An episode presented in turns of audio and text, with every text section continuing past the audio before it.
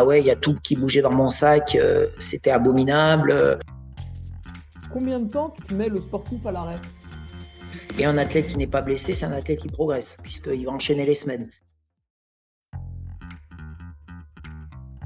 Salut, c'est Hugo Ferrari et bienvenue dans le podcast Secret d'endurance by Nolio.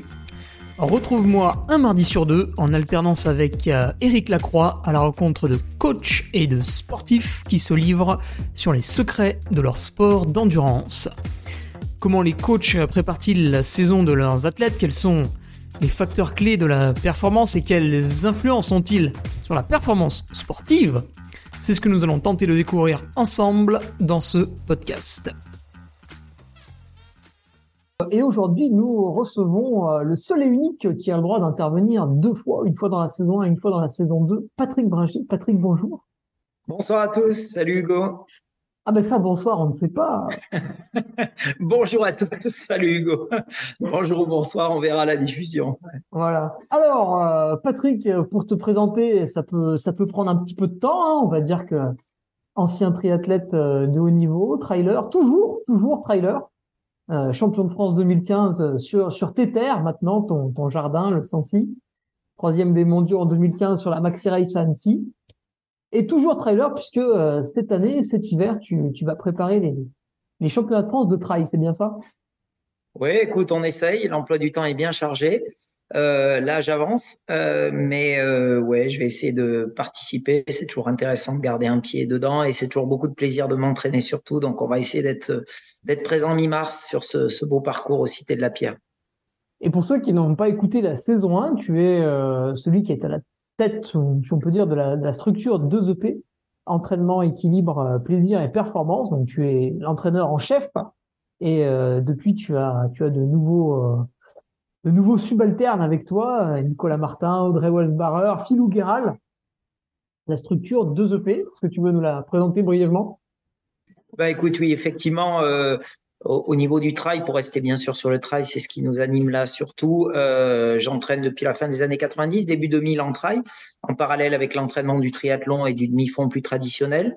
Euh, que j'avais mis un peu en veille et que j'ai réactivé depuis il y a 7-8 ans. Et donc au niveau du trail, euh, j'ai lancé cette structure d'entraînement à distance en 2009 où il n'y avait pas encore beaucoup d'entraînement à distance. En tout cas, c'était, on va dire, les, les balbutiements quand même. Hein. Il y avait quelques structures, mais c'était assez rare à l'époque. 2009, euh, d'abord tout seul, hum, avec un, voilà, un petit groupe de, de trailers, avec toujours la volonté d'avoir des trailers de tout niveau. C'est important, de toute profession, pour euh, euh, voilà gérer différentes problématiques. Et puis un petit groupe de trailers qu'on peut appeler de, de haut niveau, élite, selon le, les terminologies. Certains, au fil des années, sont devenus semi-pro, voire professionnels en gardant une autre activité souvent en parallèle. C'est le cas de, euh, bah, de Nico Martin, de Thibaut Mogarivier par exemple aujourd'hui, euh, voilà. Et, et, donc on en est à la euh, presque 15e année de fonctionnement avec effectivement le plaisir d'avoir des entraîneurs euh, à mes côtés euh, que j'ai souvent eu la chance d'entraîner pendant longtemps, euh, à l'instar de, ben, Nico, de, de, de d'Audrey. Et voilà, et aujourd'hui on est sur un bon rythme de croisière sans chercher forcément un, développement quelconque, mais bien s'occuper de nos athlètes et essayer d'avoir des bons résultats pour les meilleurs et pour les autres leur permettre de concilier leurs différentes vies, familiale, professionnelle et sportive pour qu'ils trouvent de l'épanouissement dans, dans leur pratique. Et justement, aujourd'hui, on va parler de périodisation de l'entraînement. Euh, périodisation qui peut être intéressante puisqu'on a tous en tête un peu les, saisons, ça c'est facile à, se mémorer. Mais ce qui est intéressant avec toi, c'est que tu entraînes aussi des gens qui ont des, qui ont des emplois du temps un petit peu saugrenus parfois ou qui ont des très fortes contraintes professionnelles. Et on va le voir tout à l'heure, peut-être qu'il y a des périodisations un petit peu un petit peu différente. Alors avant, pour ceux qui sont un peu un peu néophytes, qui tombent là-dessus, qui n'ont pas forcément une une culture sportive euh, évidente et ancrée, qu'est-ce que c'est la, la de l'entraînement? Parce que quand on a fait du sport depuis très jeune, voilà, on a la phase de, reprise, la phase euh, de compétition, la coupure, etc. Mais euh, comment toi tu le définirais pour quelqu'un qui, qui s'entraîne depuis pas longtemps et qui pense qu'il va faire du sport un peu tous les jours? Bah, la périodisation, c'est euh, exercer, on va dire, certaines formes d'entraînement, tant sur le volume euh, que sur les intensités à certaines périodes de l'année. ou le renforcement musculaire, c'est également le cas. Donc, en résumé, euh, selon la période de l'année, on va plutôt privilégier telle ou telle qualité, telle ou telle filière, réduire ou augmenter le volume. L'objectif d'une périodisation optimale, bah, c'est d'être bien sûr le plus performant possible le jour des objectifs majeurs, qui sont souvent pour une saison de trailer au nombre de deux ou trois. Et du coup, si je te demande, est-ce que le renforcement musculaire est très intéressant pour le trail? Tu vas me dire oui, mais ça dépend quand en fait. Complètement. Voilà, euh, il est clair qu'on peut globalement, euh, pour euh, commencer avec un spectre large de réflexion, quelle que soit la périodisation, on va quand même à peu près faire de tout toute l'année, mais avec des proportions qui vont considérablement varier selon la, selon la période. Donc ça a donné naissance à des concepts selon les pays et selon les sports, des concepts de, comme tu l'évoquais, bon, de reprise de l'entraînement, de préparation qui est dite plutôt générale, puis de préparation spécifique et enfin d'affûtage euh, dans les une, deux ou trois semaines qui mènent, à, qui mènent aux objectifs majeurs. C'est pour ça que tu dis qu'on peut avoir deux, deux ou trois objectifs dans l'année, parce que tu as la, la, période de préparation, l'objectif, la coupure.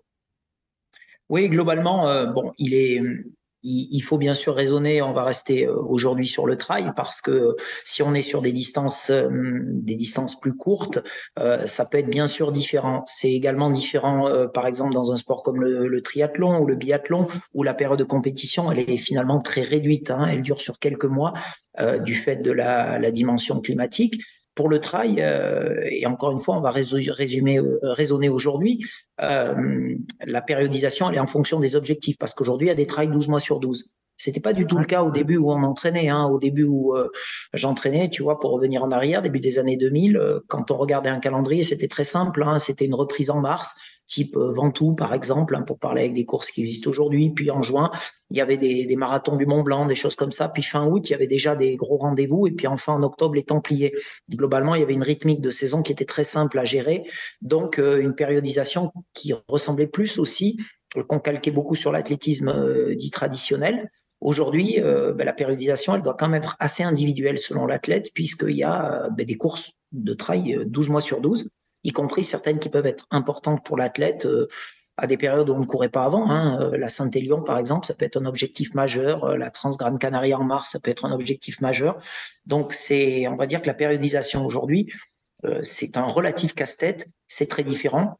Mais en gros, elle doit mener sur deux ou trois, ce que beaucoup d'entraîneurs appellent pics de forme, que moi j'appelle plutôt des objectifs, c'est-à-dire deux ou trois moments où on essaie d'avoir le niveau de fatigue le plus bas, le niveau euh, physique le plus haut, donc une forme optimale, mais aussi euh, une implication mentale euh, qui soit la meilleure.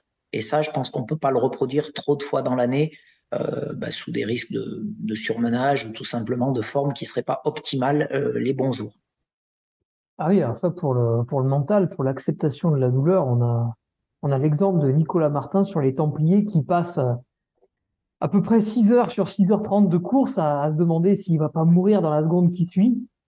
Et c'est sûr qu'il n'a pas du tout envie de le, reproduire le mois ou deux mois après.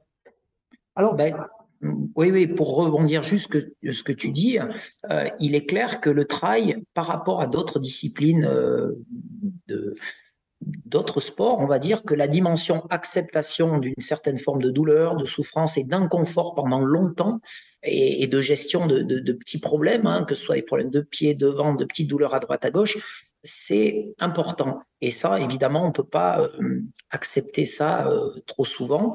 Et euh, il faut que tout soit bien aligné pour le faire. Dans l'exemple que tu cites de Nico, qui, qui a pendant longtemps fait des Templiers un objectif majeur avec plutôt de la réussite, hein, même s'il n'a pas gagné la course, il a fait cinq ou six podiums et avec des chronos qui sont qui sont excellents sur cette course. Et c'est un objectif qu'on se fixe plusieurs mois avant et sur lequel on met toute son énergie, y compris mentale, le même jour. Et ça, euh, on sait très bien depuis un demi-siècle que c'est pas possible très souvent. Je pense qu'on le voit dans, toutes les disciplines.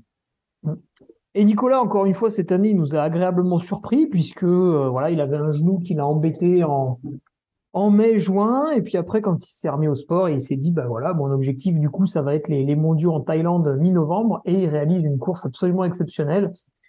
Il méritait 100 euh, fois d'être champion du monde, mais ce jour-là, il est tombé sur un grand Adam Peterman. Bon, il termine deuxième dans un chrono excellent. Je crois que c'était 7h40 pour 80 bornes et plus de 4000 mètres de dénivelé. Euh, donc on peut dire que Nico a réussi à, bien gérer ses blocs d'entraînement jusque-là et ça tombe bien, son entraîneur, c'est toi. Donc est-ce que tu peux euh, revenir du coup sur une, périodisation classique pour un, athlète de trail qui du coup aurait cet objectif de, fin de saison? Oui, bien sûr. Euh, globalement, on peut estimer que en trail, on est sur des durées euh, d'environ quatre mois, hein, puisqu'il y a encore une fois souvent deux, trois objectifs, c'est redondant selon les athlètes. Il faut parfois les ramener à réduire un petit peu ce nombre d'objectifs pour essayer d'être performant. Euh, ce qui n'est pas simple avec de jeunes athlètes qui, euh, qui ont beaucoup d'envie et qui devient plus simple avec des athlètes un peu plus euh, confirmés. si on occupe la période de reprise, bon, la période de reprise, évidemment, elle va dépendre de d'où on part. Hein. Si c'est un athlète qui sort d'une très longue coupure, qui sort d'une blessure, qui est plus âgé, qui n'a pas fait de sport d'un moment, mais globalement, il faut une période de reprise qu'on peut estimer allant de deux semaines à six semaines selon d'où repart l'athlète. Une fois que cette période de reprise est établie, on va avoir, euh, pour ma part, euh, trois blocs à peu près. Hein, qui peuvent être entrecoupés de périodes d'assimilation ou de compétition de rodage ou de petits tests pour voir où, on va. Alors, si tu veux bien, on peut essayer de voir euh, chacun de ces blocs. Euh, on peut considérer qu'il y a d'abord une période de préparation générale. Alors, cette préparation euh, générale, elle va viser à développer euh, des qualités de coureur convenables ou optimales euh, selon le vécu de l'athlète. C'est-à-dire qu'on va chercher à développer les fondamentaux de l'athlète, euh, les qualités aérobie, donc ça va être des footings en aisance, euh, un petit maintien du dénivelé et on va quand même chercher à élever la VMA, qu'elle soit sur le plat ou ascensionnel, puisque ça va être quand même la, qualité qui va déterminer tout le reste. Au niveau du renforcement musculaire, dans cette première période, on va rester avec des choses justement très générales, donc un travail euh, de gainage, de proprioception. Euh, si l'athlète va en salle de musculation, ça va être un travail d'adaptation aux futurs exercices d'endurance de force. Donc on est là pour construire une base pour la suite. il peut être intéressant dans cette période d'inclure des sports aérobie dits portés, c'est-à-dire sans choc, alors là aussi, selon la période et la région, on peut penser au vélo, au VTT, au ski de fond, euh, au roller, des choses comme ça.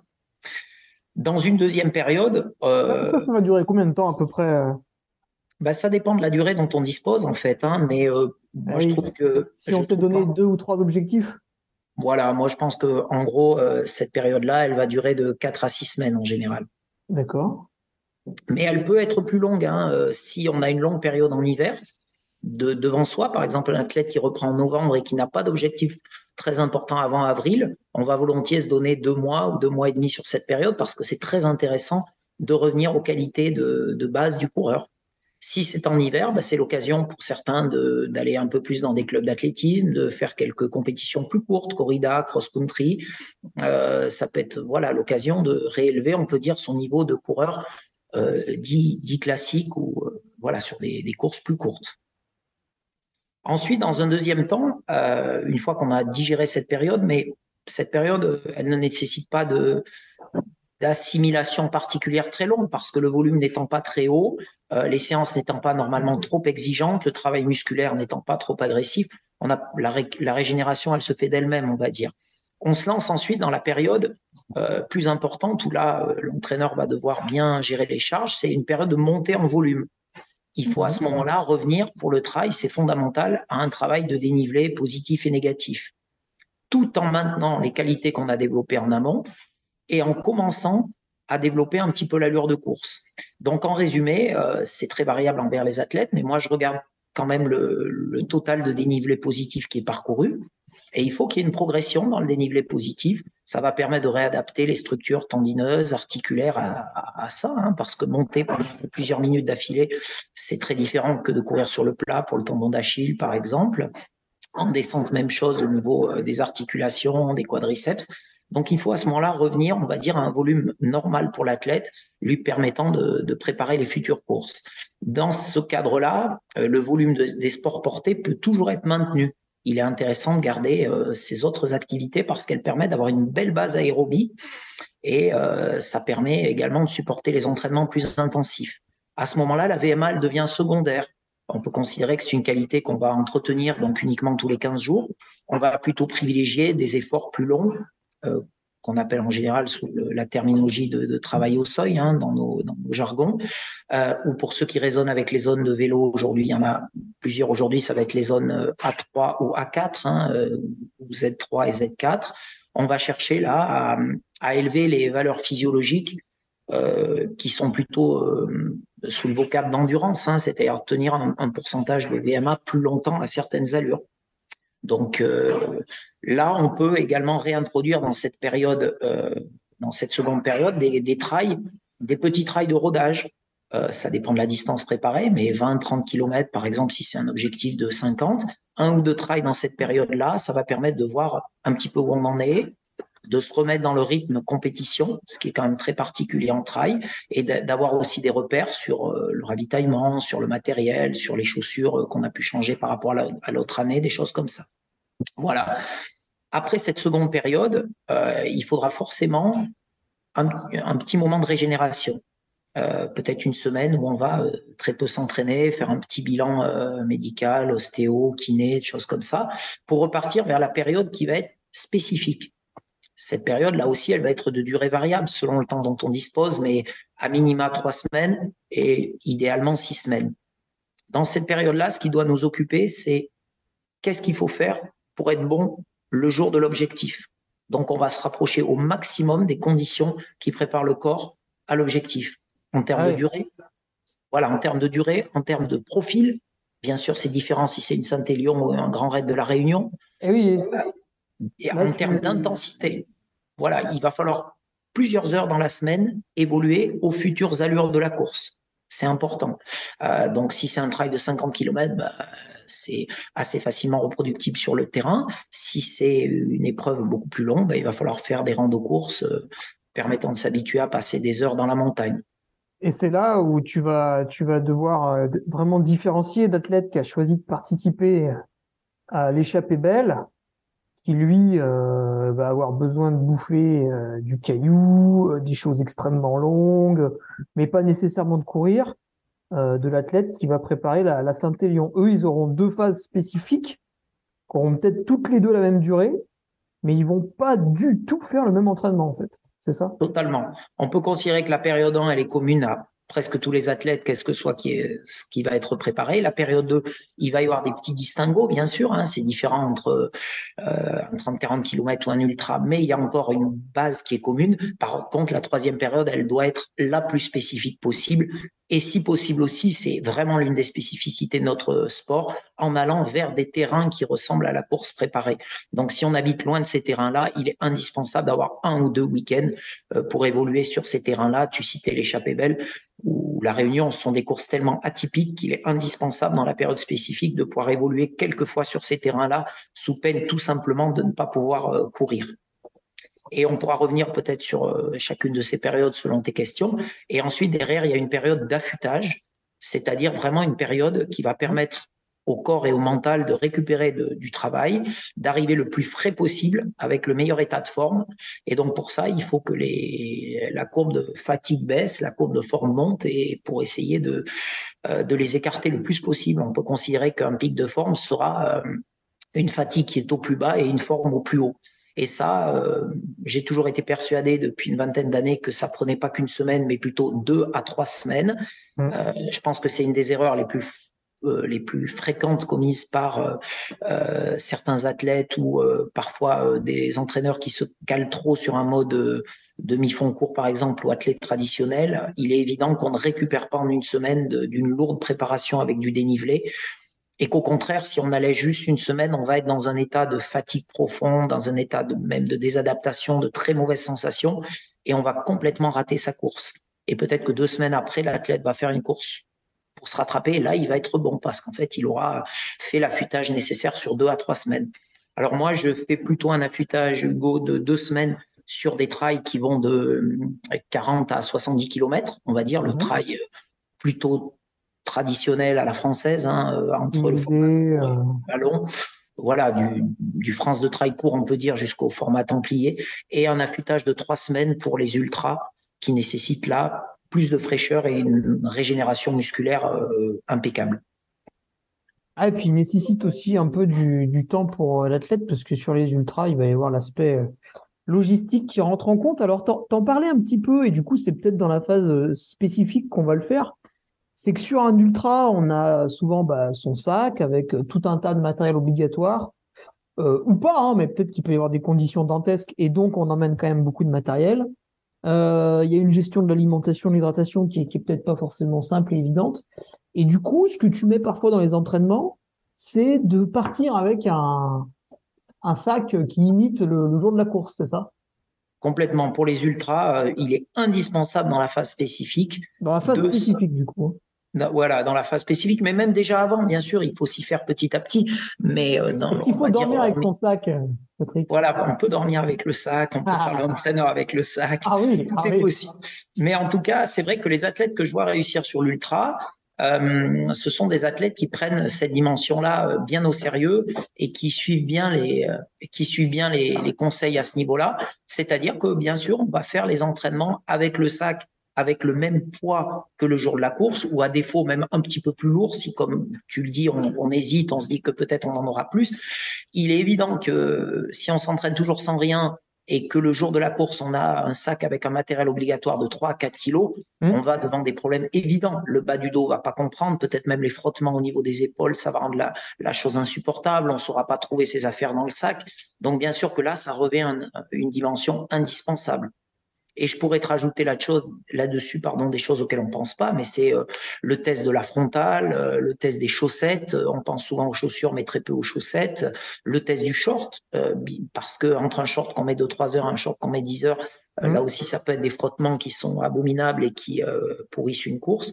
Même si l'essentiel, ça reste la question des pieds quand même. Donc, la phase spécifique, elle va englober toutes ces dimensions-là en clair, euh, il faut voir derrière spécifiques se rapprocher au plus possible des conditions de la course, les simuler pour éviter toutes ces petites erreurs qui, euh, sur une course de 20 km, vont voilà, gêner de quelques pourcents, mais qui, sur une course euh, comme un ultra, peuvent bah, tout simplement conduire à l'abandon ou à une contre-performance notable. et donc, dans cette phase spécifique, on, se réveille, on mange, on vit comme le jour de la course. Est-ce que tu as des anecdotes marrantes sur du, sur du matos qui n'a pas été bien testé et qui a, lâché le jour J euh, chez quelques-uns de tes athlètes? Alors, ça ne vient pas euh, telle ou telle personne, mais euh, ce que je te disais, c'est sûr que on a déjà des athlètes qui te disent après, bah ouais, il y a tout qui bougeait dans mon sac, c'était abominable, il y a les bâtons qui ont pété, des choses comme ça. Bien sûr que oui, on a ce genre de choses. Quand on voit tout ce qui est demandé sur les ultras aujourd'hui, il est évident que ça devrait être testé depuis une dizaine de jours avec le matériel obligatoire, parce que là encore, euh, si ça ballotte dans tous les sens, c'est infernal. Et pour être encore pratiquant, comme tu le dis, euh, on a encore aujourd'hui, euh, il y a moins de poche à eau, mais on a tous subi cette situation abominable d'être dans un peloton avec l'athlète qui n'a pas vidé la poche à eau d'air et qui ah flop, flop, flop. Il y a une dizaine d'années, c'était absolument insupportable. Des fois, je leur disais, allez, enlève ton sac et enlève l'air. C'était une révélation pour certains. Mais en tout cas, euh, pour revenir sérieux, même si l'athlète pratique vraiment pour son plaisir, de façon totalement amateur, il faut euh, bien régler ces petites questions-là parce que c'est justement ce qui va donner le plus de plaisir le jour de la course euh, si ces petites dimensions matérielles elles sont bien bien réglées. Je n'en ai peut-être pas parlé, mais j'avais une belle anecdote sur sur la frontale à la Trans Grand Canaria 2019. En plus, j'avais fini ma ma phase de spécifique avec toi. Euh, on avait fait un joli tour euh, autour du, Saint-Romain. Et pendant la course, tout se passait bien. Et puis, au milieu de la nuit, euh, la, batterie faiblit un peu. C'est normal, il faut la changer au bout de 5 à 6 heures. La frontale s'éteint et je me dis, bon, bah, je vais changer la batterie. Et en fait, dans la forêt, bah, une fois que la frontale s'est éteinte, il fait nuit noire, donc on peut, on peut pas changer la batterie. Et du coup, j'avais attendu le concurrent de derrière, qui était Peter van der Zoon, qui m'avait gentiment éclairé pour que je change ma batterie. Belle anecdote. J'ai eu la même mésaventure à la Saint-Élion. Ah. Et fort heureusement, on était en groupe. Et alors, je suis en train de chercher qui avait eu la gentillesse.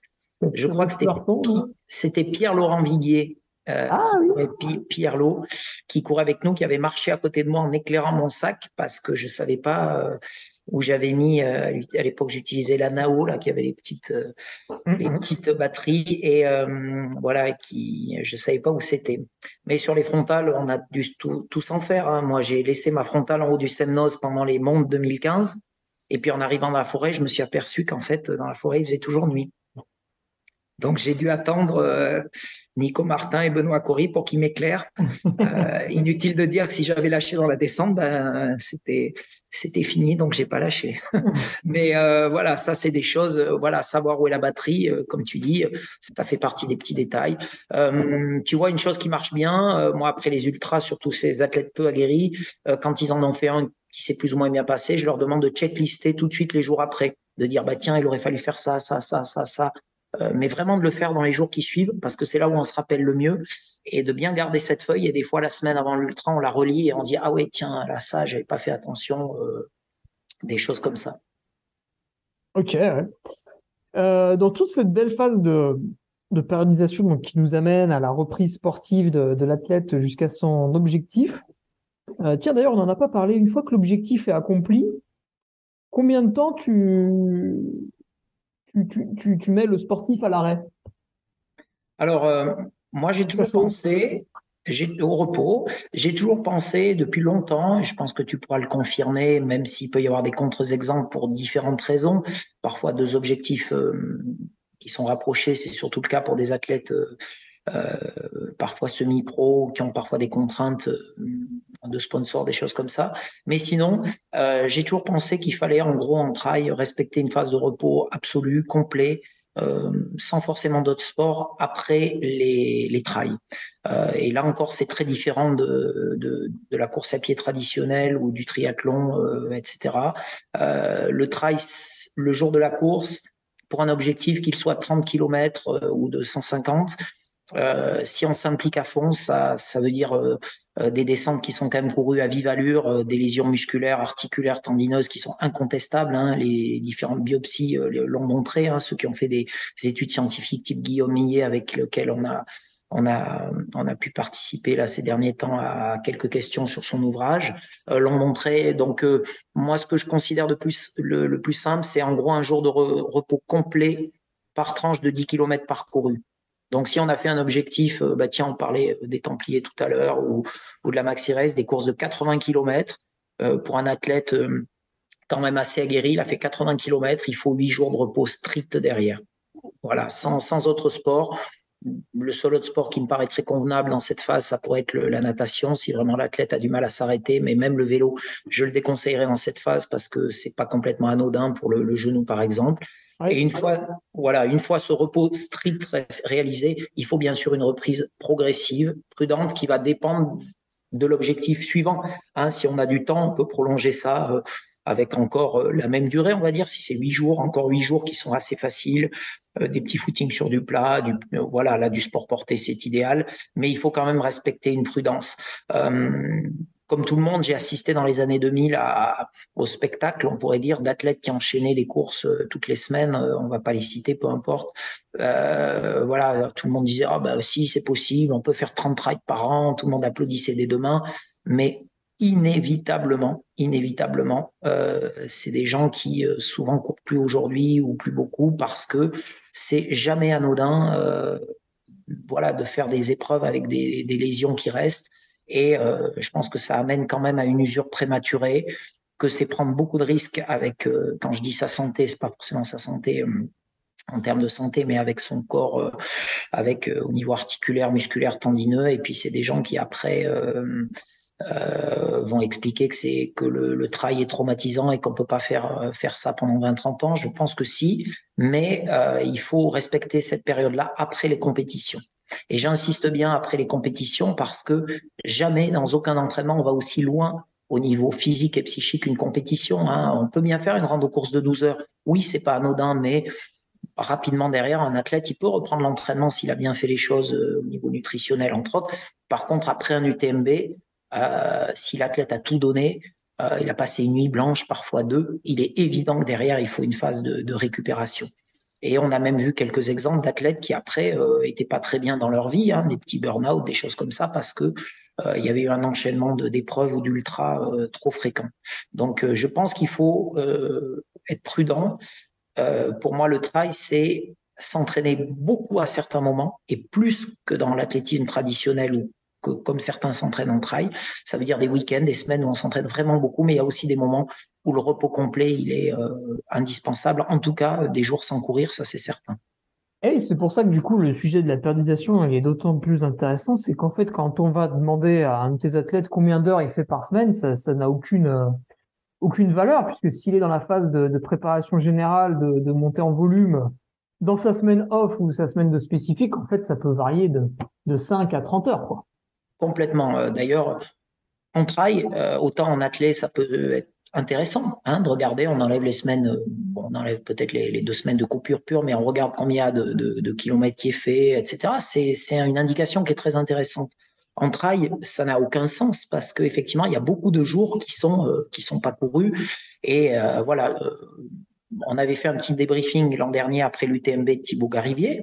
Alors, mmh. qui n'a pas été, bien sûr, c'est un débutant sur Ultra, même s'il a survolé euh, la CCC, qu'il a gagné des grandes courses. Mais bon, la, CCC qui dure deux fois moins longtemps que l'UTMB, hein, tout de même. Tout à fait. Euh, il a, euh, il a fait un UTMB qui est pas non plus catastrophique. Hein. Il ah fait un dixième, un temps très respectable, sachant voilà, 22 heures ou peut-être un peu moins, sachant qu'il a passé le dernier tiers à, on peut le dire, à randonner misérablement dans la montagne, euh, ça veut dire quand même qu'il y a des choses qui avaient été faites euh, pas trop mal. Euh, il y a eu une petite série d'erreurs commises pendant la course, mais bon, peu importe. Toujours est-il qu'après, on a, on a essayé de voir un peu ce qui pouvait être, ce qui pouvait être amélioré avec lui.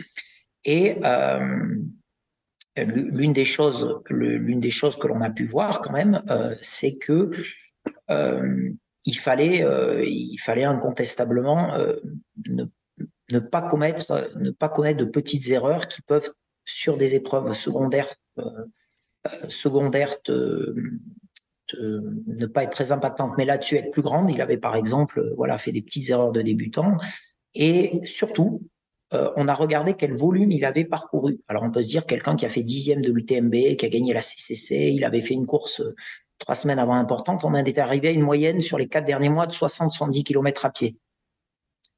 Donc euh, c'est la réalité. Hein. Donc si on jette ça en pâture à quelqu'un, ah bon, on peut faire dixième l'UTMB avec 60-70 km à pied, la France entière peut le faire. Mais c'est un chiffre qui veut, qui veut rien dire. Parce qu'il y a des, pourtant, il y a des semaines où il s'est entraîné une trentaine d'heures. Il y a des semaines où il a couru 150 km et 10 000 de D+. Sauf que sur l'ensemble de la période, comme il y a eu d'autres courses, euh, deux ou trois petits aléas de santé, l'annulation du 90 du Mont Blanc, euh, enchaîné avec ses vacances où voilà, ça faisait dix jours qu'il se reposait, la course est annulée et prévu de se reposer. Bon, il s'est reposé quand même. Au final, on arrive à ce chiffre. Donc, euh, il est évident que c'est pas quelque chose qui doit être intéressant de regarder en, en trail. Ce qui peut être intéressant, c'est éventuellement le cumul à la fin de l'année complète qui peut donner chez un, jeune athlète euh, une notion de progressivité dans la pratique. Mmh. Et dans toute cette phase de, périodisation, il y a un truc euh, qui peut être intéressant là, dont on n'a pas parlé, c'est la périodisation des soins. Parce que euh, le trailer, aujourd'hui, il va faire des séances de cryo, il va faire des séances de kiné, il va faire des séances d'ostéopathie, peut-être d'autres trucs aussi. Du coup, ça, ça nécessite, euh, par exemple, l'ostéopathe, on a tous en tête, ça nécessite quand même un petit peu de relâchement euh, derrière. On va pas faire ça la veille d'une compétition. Est-ce qu'il y a des périodes où tu incites un peu tes, athlètes à aller consulter comme ça un, spécialiste santé pour regrouper vaguement? Euh, Tout à fait. Alors, un petit bilan, un petit point? Mmh. Oui, ta question est très très intéressante euh, puisque la dimension santé préventive, on l'a tous en tête quand on entraîne. On est heureux d'avoir des gens, bah, voilà, qui vont bien, qui sont en pleine santé, et un athlète qui n'est pas blessé, c'est un athlète qui progresse, hein, puisqu'il va enchaîner les semaines. Et ça, il faut jamais l'oublier à tout âge. Euh, donc bien sûr, alors je vais essayer de prendre dans l'ordre ce que tu dis. Euh, bilan médical, on peut on peut penser à une prise de sang très complète ou un test, pourquoi pas VO2 max ou d'électrocardio à l'effort pour un athlète qui est plus de 35 ans, ça, ça devrait être fait en gros. bon, le, test électrocardio tous les 5 ans et je pense qu'une prise de sang avec un bilan complet à minima une fois par an euh, pourquoi pas euh, pendant à l'automne où on peut disposer d'un peu plus de temps et peut-être une autre fois dans l'année si on a un doute euh, sur sa forme ou sa récup. Donc ça, j'ai envie de dire que ça n'a pas trop trop à être anticipé puisque ça peut être fait assez librement. si c'est un test type VO2 max à l'effort, oui, ça nécessite d'être prévu dans une semaine très légère parce que sinon le test n'aura aucun effet si l'athlète est fatigué. Donc il faut presque deux ou trois jours de repos complet avant si c'est un test un test en labo. Euh, ensuite, le suivi kiné. Euh, pour moi, le suivi kiné, euh, ça va plus être un petit suivi régulier entre la prévention et, la gestion des petits débuts de bobo. Donc ça, c'est à chaque athlète de voir s'il a le temps de, faire ça euh, une fois par semaine. Ça, c'est plus quelque chose de routinier, à moins que ça soit de la, la rééduque post-traumatique. Et euh, moi, là où j'incite vraiment les athlètes à faire, euh, c'est dans les périodes de post-course. Tu vois, je mets souvent, même dans les plans d'entraînement, un bilan ostéo conseillé. Euh, si on a fait une course qui est exigeante, eh ben dans, les dix jours qu'on a de repos ou de semi-repos, c'est là où c'est très intéressant de faire une séance d'ostéo, plusieurs séances de kiné, parce que on va pouvoir bien se reposer. Par contre, je, l'expérience me montre, je pourrais pas forcément te dire euh, scientifiquement pourquoi, euh, il faudrait quelqu'un du médical, mais l'expérience me montre qu'il faut jamais faire de séance d'ostéo, euh, ou en tout cas éviter très fortement, à part peut-être lundi ou mardi encore, ça peut passer, mais il faut éviter de faire de séance d'ostéo la semaine avant une course. Moi, je m'aperçois que beaucoup d'athlètes qui le font, euh, il y a des soucis de, d'entorse, il y a des pertes de proprioception, on se sent pas très bien. Une séance d'ostéo, c'est pas anodin. Hein. Le praticien, il cherche à rendre de la mobilité aux articulations, c'est parfois fatigant. Euh, et, euh, et, donc ça, je pense qu'il faut bien réfléchir effectivement à quand le faire plutôt à S-2 ou S-3 et comme tu le dis, absolument suivi de deux ou trois jours où il y a très peu d'entraînement ou alors justement de l'entraînement porté sans trop d'efforts. Ah oui, bah tiens, l'an dernier, j'étais allé voir Benoît Nave euh, à, un peu, à quatre semaines de, de l'UTMB. Et puis, j'étais pas retourné, quatre semaines avant. Hmm. on avait fait un petit bloc. Voilà. Tu vois, il y a aussi dans les erreurs commises où parfois, là aussi, la périodisation peut être intéressante. Il y a des gens qui vont se faire masser euh, en profondeur, hein, du massage, pas la, pas la, pas la caresse. Hein, quoi. Ah, pas le thaïlandais? Euh, voilà, pas le, massage qui fait du bien ou comme toi tu fais avec ton rouleau doucement avec ton chat qui te regarde. Hein. Non, non, pas du tout. Euh, vraiment le vrai massage. Et euh, si on n'est pas habitué à être massé, ben, c'est quelque chose qui est traumatisant. D'une certaine façon, ça va être super pour enlever certaines contractures qui peuvent traîner, certaines tensions. Et là aussi, ça doit être anticipé plutôt deux, trois semaines avant, le, avant la pratique, tu vois. Euh, bah, par exemple, moi j'avais été surpris un petit peu des douleurs musculaires précoces de Thibault l'an dernier. Ben, on s'est aperçu qu'il s'était fait masser deux jours avant la course. Il l'avait ah. jamais fait. Il l'avait jamais fait de l'année. Euh, ah donc ça c'est voilà, c'est le genre de choses qu'il faut éviter. Bien sûr, si on est cycliste professionnel, on est massé plusieurs fois par semaine, voire tous les jours. Là, il n'y a pas de souci. Mais si on le fait épisodiquement, euh, j'avais eu la même mésaventure avec un triathlète professionnel euh, avant un championnat du monde euh, qui a déjà gagné le championnat du monde par ailleurs, donc il a déjà réussi, mais qui avait euh, qui s'était fait masser euh, la veille ou l'avant-veille parce que voilà, on arrive, on arrive avec un staff, il y a de la dispo, allez hop, on se fait masser. Bah, dès le début de la course, il avait crampé alors qu'il n'a jamais eu de crampe de sa vie parce que c'est pas anodin non plus. Donc ça, ça doit être pour moi l'ostéo le massage profond. Bien sûr, c'est très très bien avant une épreuve, mais l'anticiper S-2, S-3, le temps que le, corps retrouve bien son équilibre. Hum. Et aujourd'hui, euh, depuis peut-être quoi trois ans, là, tu utilises la plateforme Nolio. Du coup, est-ce que tu te permets de le, de, le, mettre quand tu programmes les semaines d'entraînement à tes athlètes, euh, de leur mettre un petit rappel peut-être. Euh, bah là, on est à trois semaines de la course à faire un petit check-up, je t'ai mis deux jours de repos, des trucs comme ça Complètement. Ouais, moi je le marque. Alors bien sûr, ces plateformes, elles nous ont rendu l'entraînement euh, plus interactif, plus facile, plus efficace, je pense, hein, plus efficient. Ah, c'est dommage, avant on avait un joli Word. Et ouais, c'était bien aussi. Hein, c'est vrai, mais on en ressortira comme ça. Une certaine poésie. on les a tous gardés, donc c'était. Ah oui, je les ai, tous. Voilà, mais euh, euh, bon, euh, ce qui peut être intéressant, bien sûr, c'est ça donne l'utilisation de ces plateformes, ça, ça cette, on, a cette vision globale là. Donc mm. moi, oui, je l'indique très clairement. tu vois, ben là, on va parler d'exemples concrets. J'ai un athlète que j'ai depuis voilà quelques temps, la Rémi Brassac, qui a fait cinquième des Templiers en dernier, donc une, belle ah course. Hein. un athlète très, belle course on va dire qu'il n'y avait pas forcément euh, ce niveau-là, qui a pu euh, créer une belle surprise. C'est toujours chouette hein, de voir un athlète se sublimer euh, sur une course qui depuis a bien confirmé avec voilà un bel enchaînement de, petites compètes secondaires et d'entraînements qui sont intéressants. Et eh ben Rémi, tu vois, je pense à lui. là, il fait une semaine de ski de fond, puis il va faire une, une course test de 26 km dans le Tarn, je crois. Et le lendemain, je lui ai mis, euh, comme j'aime bien parfois, une sortie, euh, une sortie longue sur fatigue. Et puis derrière, il a 4-5 jours de repos complet. Et là, je lui ai mis ben, euh, bilan, un petit bilan ostéo vivement conseillé parce que ben, il sera préparé déjà depuis un mois et demi sérieusement pour les championnats de France qui sont son objectif. Là, il va faire un enchaînement qui est un peu périlleux avec une compète de 25 bornes et le lendemain une sortie longue. Donc là, ça me paraît être le bon moment pour le faire. D'accord. Donc euh, oui, oui, je pense que c'est bien de la même façon que pendant la période spécifique, bah moi, ça m'a beaucoup facilité euh, la plateforme, ça m'a beaucoup facilité le suivi du D+, par exemple. Tu vois, j'essaie de, voir si on est dans des valeurs euh, qui sont celles que j'attends par rapport à l'athlète en question. Est-ce qu'on a une progressivité ou, ou en tout cas, minimum une stabilité dans le travail de D+, qui est suffisante par rapport à la course proposée? Parce que avant ça, bah, quand tu donnais deux heures à l'athlète, euh, à moins qu'il te fasse des retours extrêmement précis par le GPS, c'était pas toujours simple de savoir en fait la réalité du terrain. Là, on a, on a cette vision-là qui est intéressante. De la même façon que tu peux voir aussi où il a fait sa sortie. Je le fais parfois avec certains athlètes que je connais moins, voir si euh, bah, le gars il prépare. Euh, tu citais l'échappée belle en début de, de, de en début de podcast, bah, est-ce qu'il fait l'effort d'aller dans des terrains qui sont un petit peu compliqués ou s'il a, il a pas ça à portée de, main, est-ce qu'il fait au moins l'effort d'aller dans du hors-trace, d'aller dans la forêt, de crapahuter un petit peu parce que sinon il sera pas prêt à la course. Donc ça, des fois, euh, j'aime bien faire ça. Hmm. Et euh, une nouvelle chose que tu vas intégrer avec les, autres entraîneurs de, la structure 2EP, euh, c'est de la préparation physique avec un, une personne dédiée à ça. Euh, et tu le, tu le programmes aussi sur la, sur la plateforme Nolio, du coup, tu, tu le donnes à tes athlètes? Complètement. Alors. Et, ça aussi, ça va pas être toute l'année, euh, tous les lundis matins, euh, prépa physique? Non, complètement. Alors, par rapport à la prépa physique, on va rester dans le cadre de la périodisation que tu évoquais. La préparation physique, c'est vraiment nécessaire de périodiser.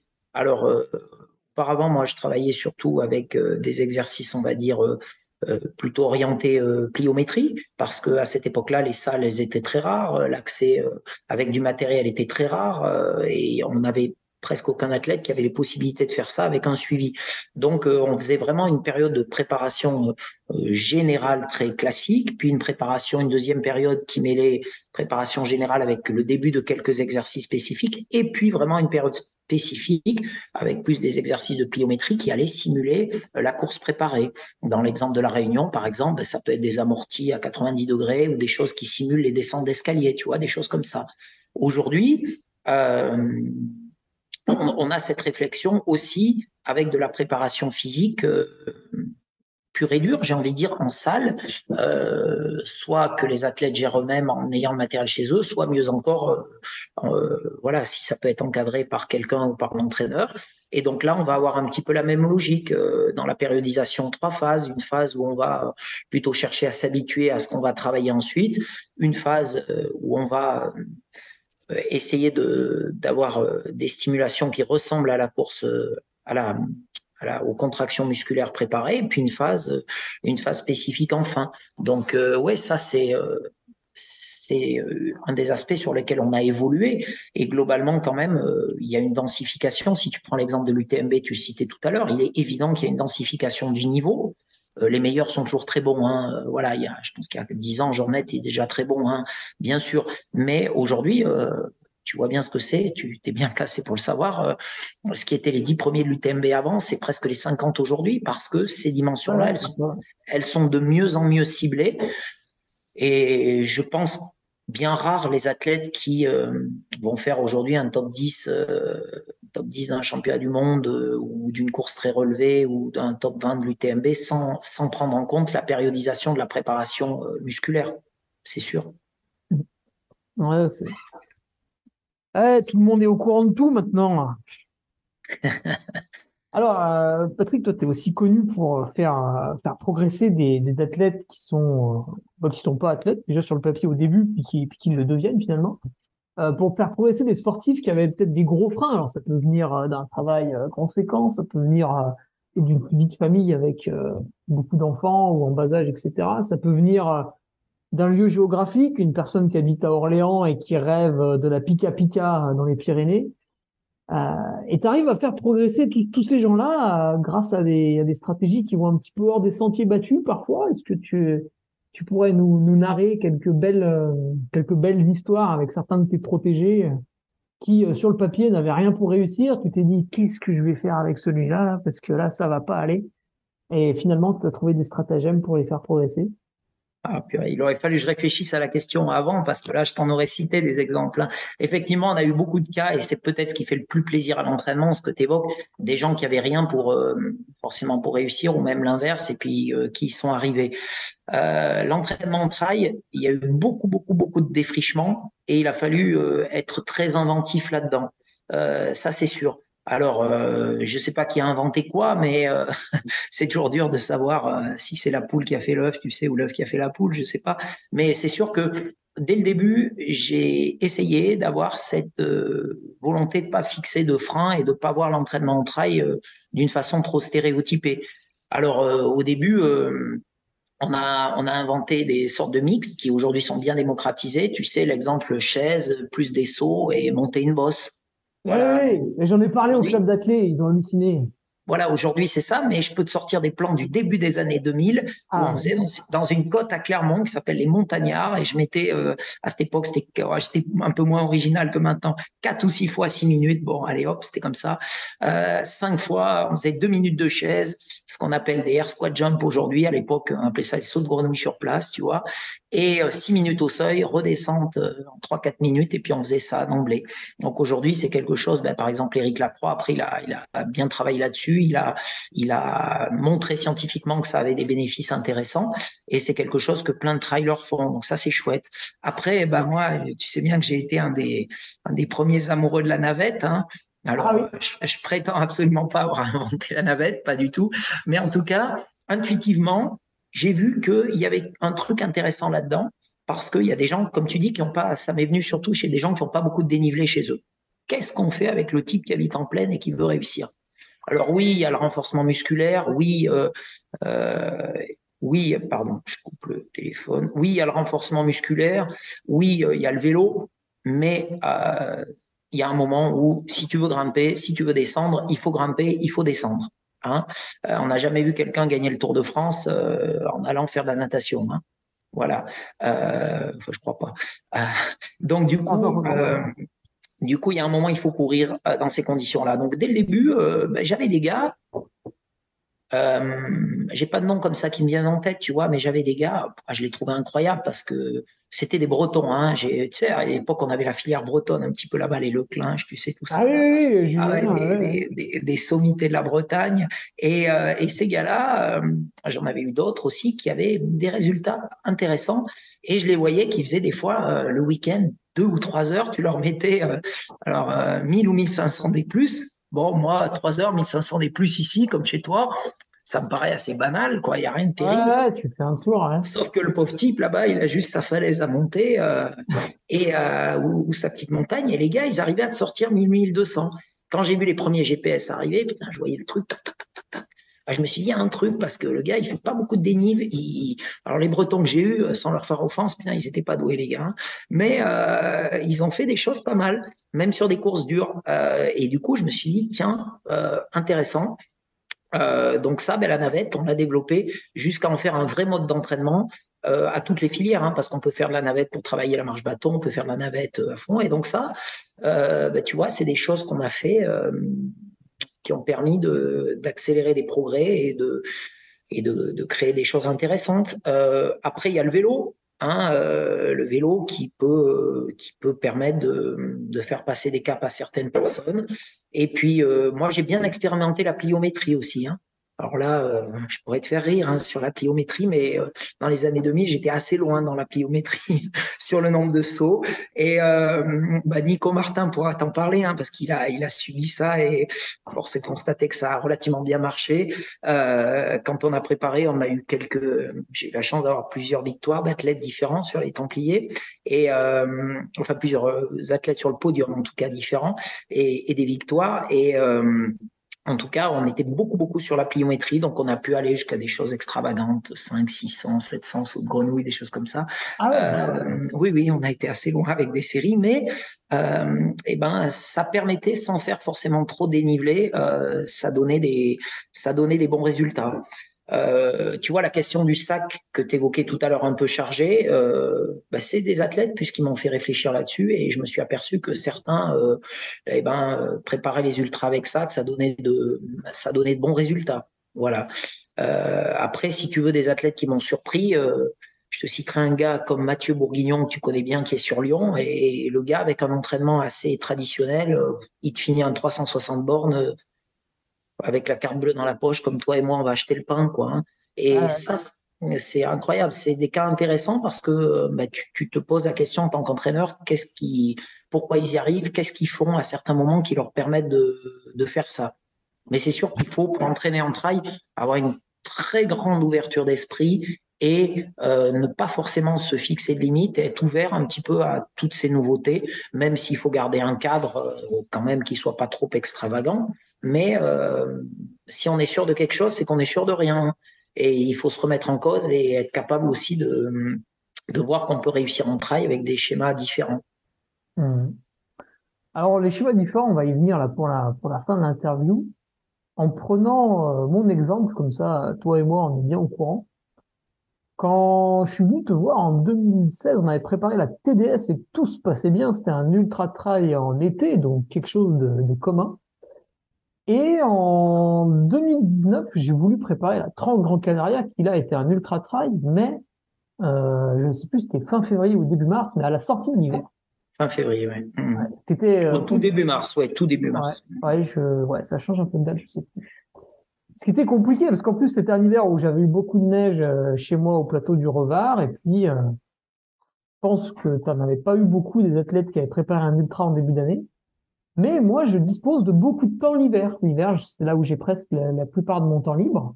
Et du coup, je peux faire beaucoup d'heures.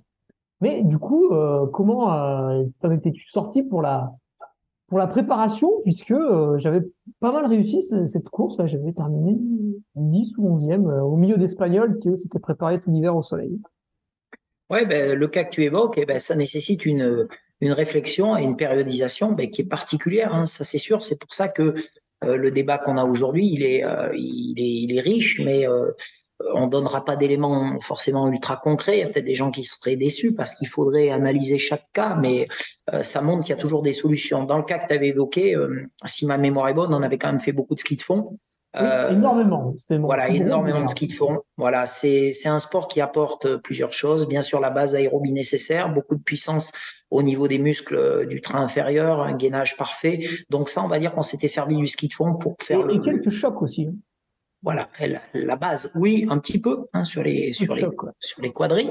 Donc on s'était beaucoup servi de ça. Et puis derrière, euh, on avait dû mixer ça quand même avec euh, avec un travail de un petit travail de PPS, hein, de un petit travail de, de prépa de, de, prépa physique avec euh, ben, les bondissements qu'on évoquait tout à l'heure et du travail euh, et du travail quand même à plat parce que la Transgrande Canaria elle a la particularité tu m'arrêtes si je me trompe mais d'avoir un début et une fin qui est qui se, en tout cas le début qui se court un petit peu dans lequel tu cours d'ailleurs en général un peu trop vite toi hein, mais c'était le cas à l'époque effectivement j'avais des sections à 17 km/h ce qui était une erreur oui, mais tu, as tendance à, dès que tu vois pas 10 000 mètres de dénivelé, tu as tendance à croire que c'est une course très roulante. Mais attention, il y a quand même quelques cailloux.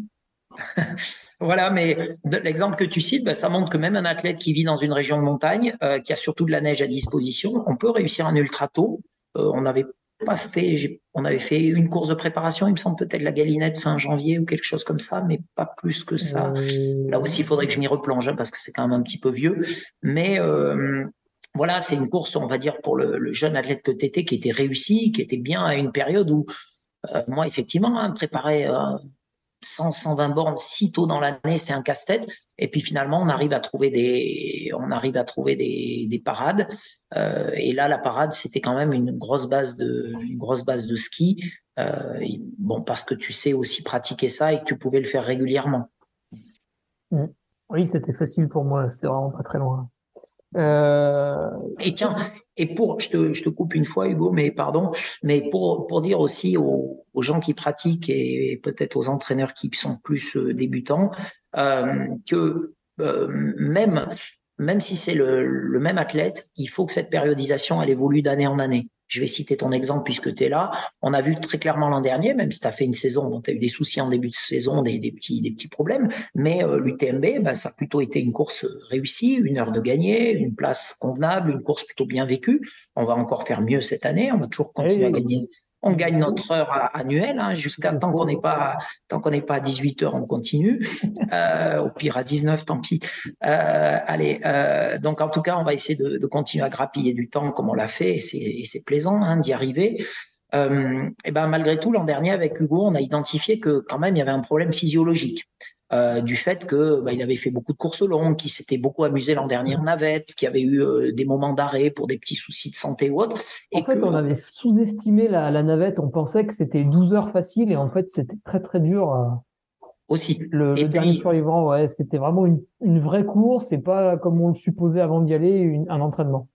C'est clair. Et puis il y avait au fil de ces préparations justement d'ultra, au fil de, ces quelques dernières années, des petits soucis euh, de santé ou physique, ben, il y avait eu quand même une perte petit à petit du niveau physiologique. C'est-à-dire qu'avant, euh, faire du 17 à l'heure, c'était euh, un petit entretien tranquille, puis ce 17, il est passé à 16, puis à 15 et demi. Une érosion, en fait, de ce niveau-là qui fait que ben, s'il y a moyen de faire mieux à l'UTMB désormais, c'est pas forcément sur le volume, c'est pas sur toutes les autres dimensions qui sont bien maîtrisées, c'est retrouver peut-être un niveau de coureur meilleur pour être à l'aise dans les sections roulantes, les sections de faux plat descendants. Donc ben, cet hiver, on s'est euh, décidé avec Hugo à refaire ce qu'on évoquait tout à l'heure, une préparation générale vraiment traditionnelle, donc, euh, pas trop de volume, euh, du passage en club d'athlétisme pour euh, aussi retrouver une dimension groupe, euh, dynamique collective, pour avoir d'autres conseils, pour refaire un peu plus de fondamentaux à plat, de PPG, de travail de VMA. Et je suis certain qu'on se dira bah, qu'en mars-avril, comme on n'oublie pas non plus de garder quand même un petit peu de dénivelé, un petit peu de ski de fond, un petit peu trainer, euh, d'apporter la nouveauté cette année avec une de la musculation lourde encadrée, et ben tout ça pour dire que voilà, la préparation générale chez Hugo cette année, elle a pris plus d'importance. C'est presque trois mois où on refait les vrais fondamentaux, puisqu'en fait les autres, euh, la, la, la, prépa euh, spécifique, on peut la réduire, puisque maintenant c'est quand même un ultra trailer aguerri, il en a une dizaine au compteur, il maîtrise bien ça. Son corps, il a imprégné toutes ces préparations là, et donc euh, on n'a pas besoin de refaire autant. On voit, on voit bien aussi avec un Kylian Jornet qui, euh, euh, qui prépare souvent des formats courts et qui ne refait pas des périodes spécifiques finalement si longues parce que c'est tellement ancré en lui depuis longtemps. Et donc voilà, Hugo, cet hiver, il redéveloppe ses fondamentaux. Mais peut-être que l'hiver prochain, la prépa générale, on ne refera pas comme ça parce qu'en fait, euh, euh, il aura moins besoin puisqu'il aura bien redéveloppé euh, sa VMA, sa motricité, sa longueur de foulée, ses, seuils qui seront bien ré, réélevés. Donc, c'est aussi chaque année à se dire dans la périodisation quelle période, quel nombre de semaines, quelle durée je donne à chaque phase et c'est sûr que chez quelqu'un qui débuterait en trail, la phase spécifique, il va falloir qu'elle soit plus longue parce que son corps a besoin de plus de temps pour se préparer. Alors qu'un athlète comme Hugo, ben, c'était peut-être l'inverse, c'était euh, refaire euh, les fondamentaux, prendre le temps de refaire les fondamentaux un petit peu longtemps. Et du coup, ce qui est intéressant à bien comprendre, c'est que la phase de périodisation qu'on a décrite au début, tu donnais des intervalles, général, 4 à 6 semaines, spécifique, 3 à 6 semaines. Et du coup, ça, chez un athlète, ben, ça va dépendre de ses saisons et c'est d'autant plus intéressant que l'athlète euh, passe un certain nombre de saisons avec le même entraîneur, peut-être aussi, pour apprendre à se connecter. Bien sûr, je pense qu'il n'y a pas de. Tu peux plus ou moins réussir, évidemment. Euh, on, a, on a eu la chance d'avoir la, la, chance ou le, privilège d'avoir des, des, athlètes qui ont bien réussi et c'est chouette. Mais, euh, mais si tu veux, euh, il faut surtout euh, il faut surtout bien se remettre en cause toujours et essayer de, euh, bah, de se réinventer tout le temps. Mais la seule chose dont je suis persuadé qui marche, c'est de bien connaître les gens. Ça, c'est sûr. Tu ne fais pas de miracle avec quelqu'un tout de suite. Ou alors, si tu fais des miracles, c'est trois, quatre mois parce que tu veux lui apporter de la nouveauté, de l'excitation dans sa pratique, des choses nouvelles. Donc oui, mais après, si tu veux vraiment bien marcher, il faut qu'il y ait de la continuité. Et quand même, dans d'autres sports, on le voit très bien. Euh, les athlètes qui ont réussi ont souvent eu de la confiance pendant longtemps euh, avec un même entraîneur. Ça ne veut pas dire qu'il faut pas changer. À certains moments, euh, ben ça s'essouffle. Hein. Il peut y avoir la volonté de, de changer de méthode et c'est tout à fait compréhensible. Mais il faut du temps pour connaître un athlète et c'est peut-être dans le fait de bien le connaître sa vie, qui il est, qu'est-ce qu'il aime, qu'est-ce qu'il aime pas, sur quel levier il faut appuyer chez lui, euh, que ça marche. Donc ça, c'est sûr c'est un privilège et c'est souvent comme ça qu'on arrive à, à des belles choses quand il y a de la continuité dans la, dans la relation, ça c'est sûr. Euh, dernière petite question, est-ce qu'il t'est déjà arrivé de dire non à des athlètes qui te proposaient leur calendrier de saison avec des objectifs peut-être peut-être trop rapprochés ou placés à des moments où justement tu, tu connaissais l'athlète, tu te dis mais c'est pas possible, lui il est paysagiste, il va passer euh, trois mois en plein air sous une température caniculaire à crever et il veut faire un ultra début septembre, il est fou, ça passera jamais. Ah oui, beaucoup, souvent. Ah, euh, c'est ouais. ouais, c'est fréquent, hein, c'est même le cœur du métier. Euh, ah, alors beaucoup moins avec les athlètes qui ont un certain vécu, euh, parce que aussi euh, certains enchaînements un peu hasardeux, ils peuvent se faire plus facilement du fait de leur vécu. Mais là, ben, ça fait deux mois qu'on étudie beaucoup les calendriers avec chacun des athlètes en général, mmh. et je peux te dire que parfois c'est bon, oui, il y en a. Moi, je leur dis clairement, il y en a, ils débutent, ils veulent faire tout de suite et, ultra ou des choses comme ça. Donc bien sûr, complètement. Ou alors je dis carrément, hein, il y en a qui te le confirmeraient. Hein, J'en ai certains au téléphone. Je dis mais c'est quoi ton but? C'est de faire du trail de trois ans C'est d'être chroniquement blessé euh, comme ça. Donc bien sûr qu'il faut réduire parfois le nombre de compètes, parfois ça peut être l'augmenter un petit peu, mais il faut le réduire, il faut espacer les objectifs. Donc ça, oui, oui, il faut être capable très clairement, surtout dans cette euh, euh, dans ce moment de société où il y a une surconsommation parfois des, épreuves et des, choix d'épreuves partout, il faut être capable de, fixer l'athlète. Et c'est peut-être encore plus une responsabilité si c'est un jeune athlète, on va dire moins de 25 ans, qui voudrait faire du trail. Là, il faut clairement lui expliquer que c'est pas non plus anodin de, faire 50 bornes euh, tous les 15 jours euh, en compétition. Donc oui, bien sûr. Et après, sur ce que tu dis, bah, c'est évident. Moi, il y en a qui veulent faire des, des, ultras en mars-avril, euh, alors que je sais très bien qu'ils n'ont pas de disponibilité, que l'hiver c'est compliqué pour eux, que la sortie longue elle va être euh, que de deux ou trois heures. Et avec ces gens-là, on sait que le seul schéma qui marche, c'est un, un ultra en août, septembre, octobre, quand ils ont eu un enchaînement de compétition tranquille dans l'année, 30, puis 40, puis 50, puis 70, petit à petit, on va dire tous les trois semaines, qui en fait leur ont servi de, de, à progresser, à passer un petit peu de temps à la montagne. Donc euh, ça, c'est de la responsabilité, bien sûr, de, euh, de, de, faire comprendre à, ces gens-là que leur périodisation, elle est, pas bonne et qu'il faut aller vers quelque chose de plus raisonnable. Mmh. Et globalement, tu vois, je te rajouterai quelque chose là-dessus, sans parler de, de dire non. Euh, il y a un aspect qu'on n'a pas vu dans le trail, c'est aussi la périodisation euh, avec les objectifs secondaires. Moi, je trouve une des choses qui marche bien, c'est d'avoir une progression dans la saison euh, sur le, kilométrage et le dénivelé. Tu vois, chez des athlètes amateurs, bah, on commence par 20-25 km et puis si leur objectif c'est 100, on, met des compétitions de réglage qui vont crescendo comme ça. Ça, c'est quelque chose qui, qui, marche bien, je trouve. Ok. Est-ce que euh, tu as des choses à ajouter sur cette euh, périodisation Non, j'aurais pu dire, je te trouvais particulièrement beau aujourd'hui. Hein, tu as fait un vrai effort de look. Ouais, vraiment, le, le, le, style est bon. Je sais pas si tu seras, si les cheveux vont rester comme ça dimanche au quart de finale de, de cross. J'en doute un peu. Très peu de chance, effectivement. J'espère que ça va s'élever un petit peu.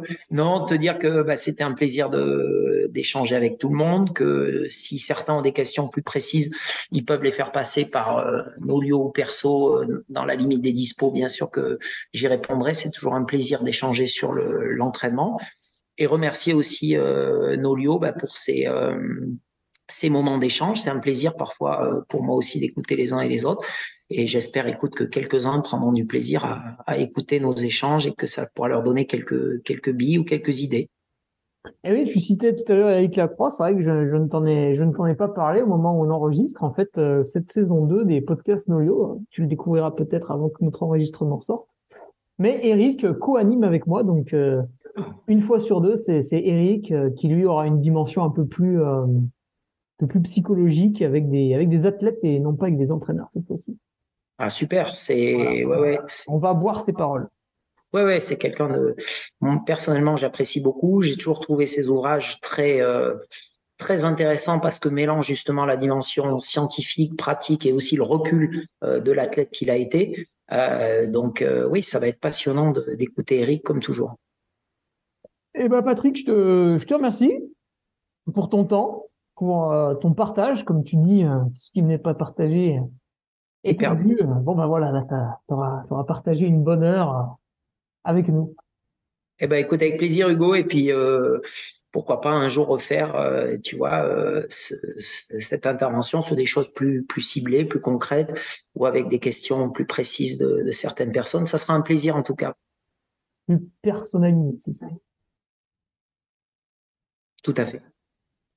Eh ben, merci, Patrick. Salut, Hugo. Salut à tout le monde. Bonne saison de travail à tous.